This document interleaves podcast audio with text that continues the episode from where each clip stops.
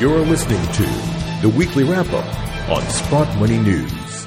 Greetings once again from Sprott Money News and SprottMoney.com. This is your weekly wrap up for Friday, September 22nd, 2017. I'm your host, Craig Hemke, and joining us as usual this morning is Eric Sprott himself. Eric, good morning. Hey, Craig. Great to be here.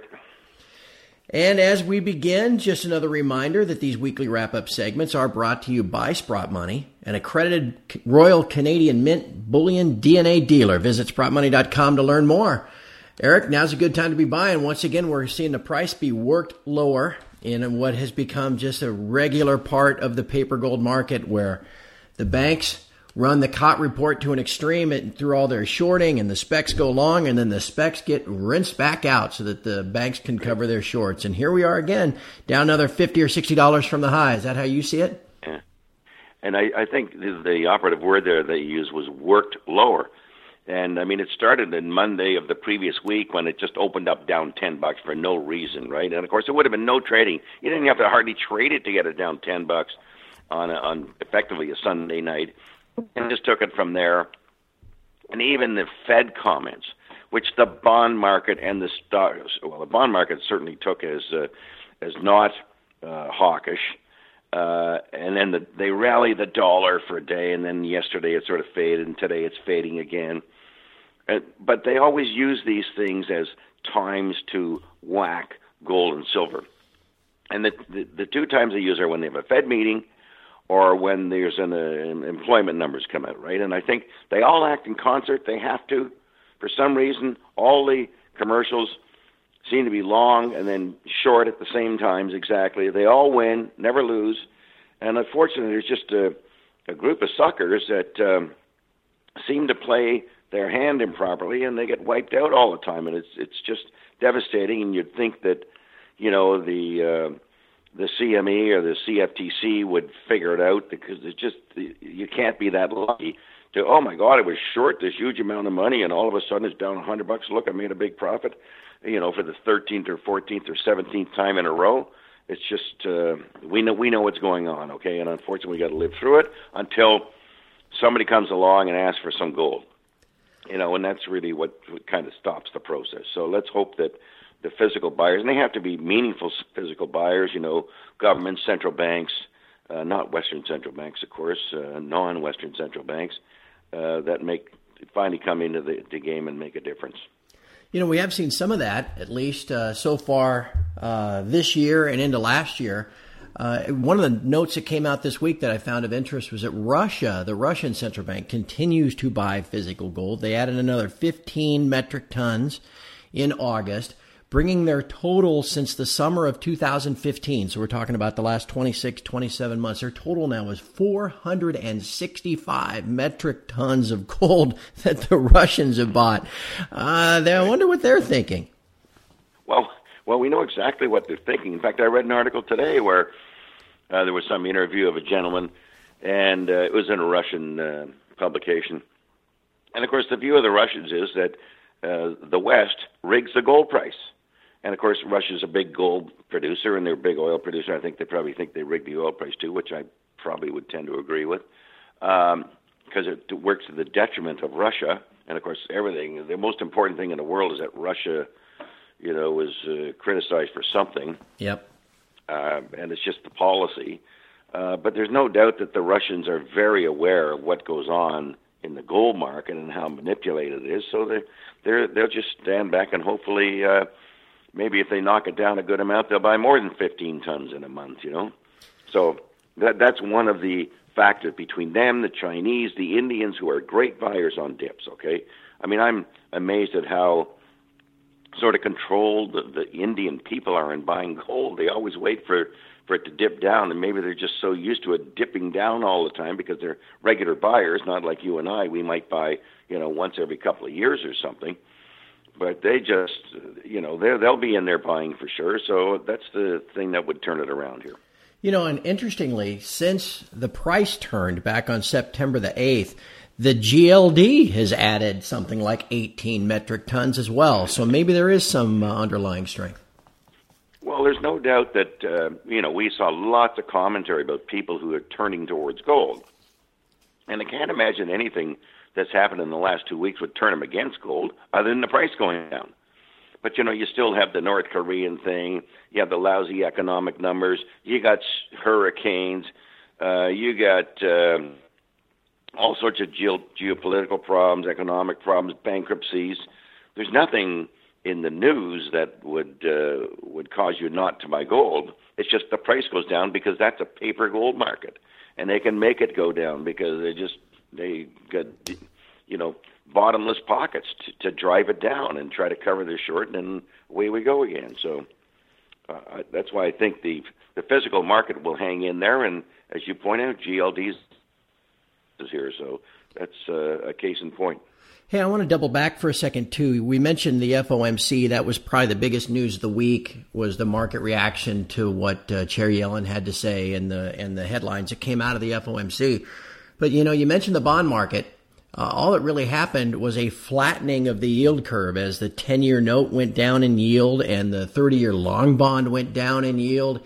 You know, and, and lost in the shuffle of all this, Eric, you know, they keep talking about rate hikes and three more rate hikes next year. Well, if they do that, the Fed funds rate will be about the same as where the 10 year note is right now. And uh, can you tell everybody yeah. what a flat yield curve means for economic growth? Well, well, a flat yield curve normally predicts recessions that uh, there's just nobody is a, is a long-term believer. You know that there's pressure in the economy to push rates higher, and then that's manifested in the longer-term uh, bond market, the 30 and 10 year versus the the short term.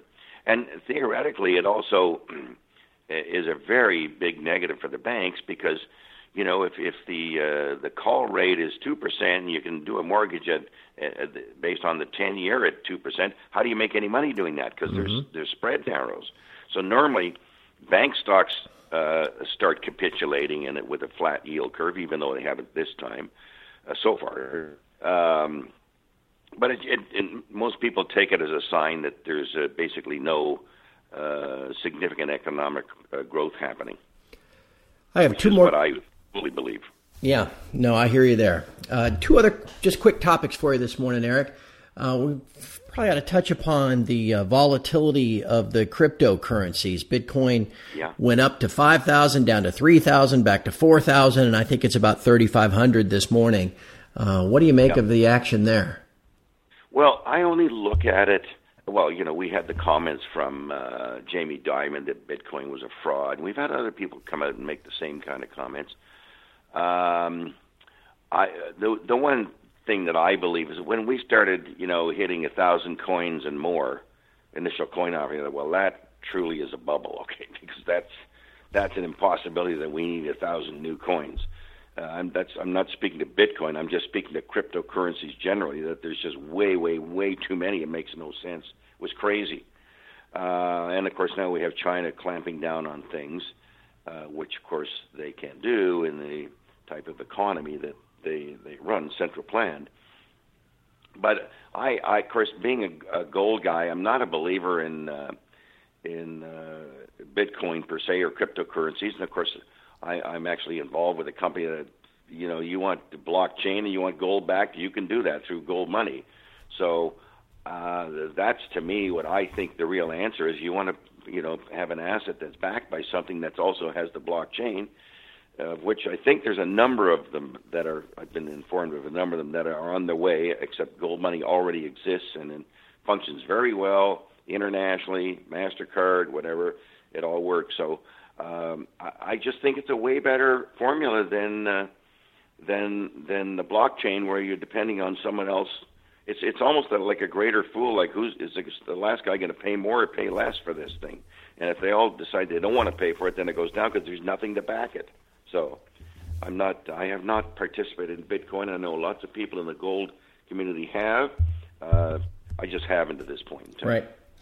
And lastly, I want to touch upon uh, one of your hot topics. It seems like we get this every uh, week or two. We talk about the it's just a never-ending, growing concern about the pension system, not only in the sure. U.S. but in Canada too. More sure. bad news there today, uh, this week. Uh, what do you What are you seeing here lately? Sure. Well, you know what I find interesting? Back in the housing bubble of uh, six, seven, eight. There was a a website called the housingbubbleblog.com. Okay, of course I used to go to that all the time because I could just sense that the whole housing thing was going to fall apart. It was very, very, very helpful. Well, now there's a website called uh, uh, Pension Tsunami, and uh, I, I will use it more because I can just feel that the the non-funding or under sorry the underfunding of pensions is becoming a hot topic, and of course it's particularly a hot topic you're, if you're 50 or older and getting closer to retirement, you better be thinking about this, okay? Mm-hmm. And or if you're already retired, you better be thinking about this. There was just an, an article about a million of Ohio's, uh, I think, civil servants uh, were being faced with uh, their their cost of living being capped from here on in because the pension fund is underfunded. Uh, we saw that in Kentucky people were opting to uh, redeem their pension fund early because they can, because they realize the pension fund's underfunded. And so, you know, anybody in that audience, I mean, they, they can't help but see it all the time. These things that are going on where they're not funded, and it's not just states; it's the federal government. Of course, there's no money in the Social Security Fund, um, and of course, even the companies have uh, some serious underfundings.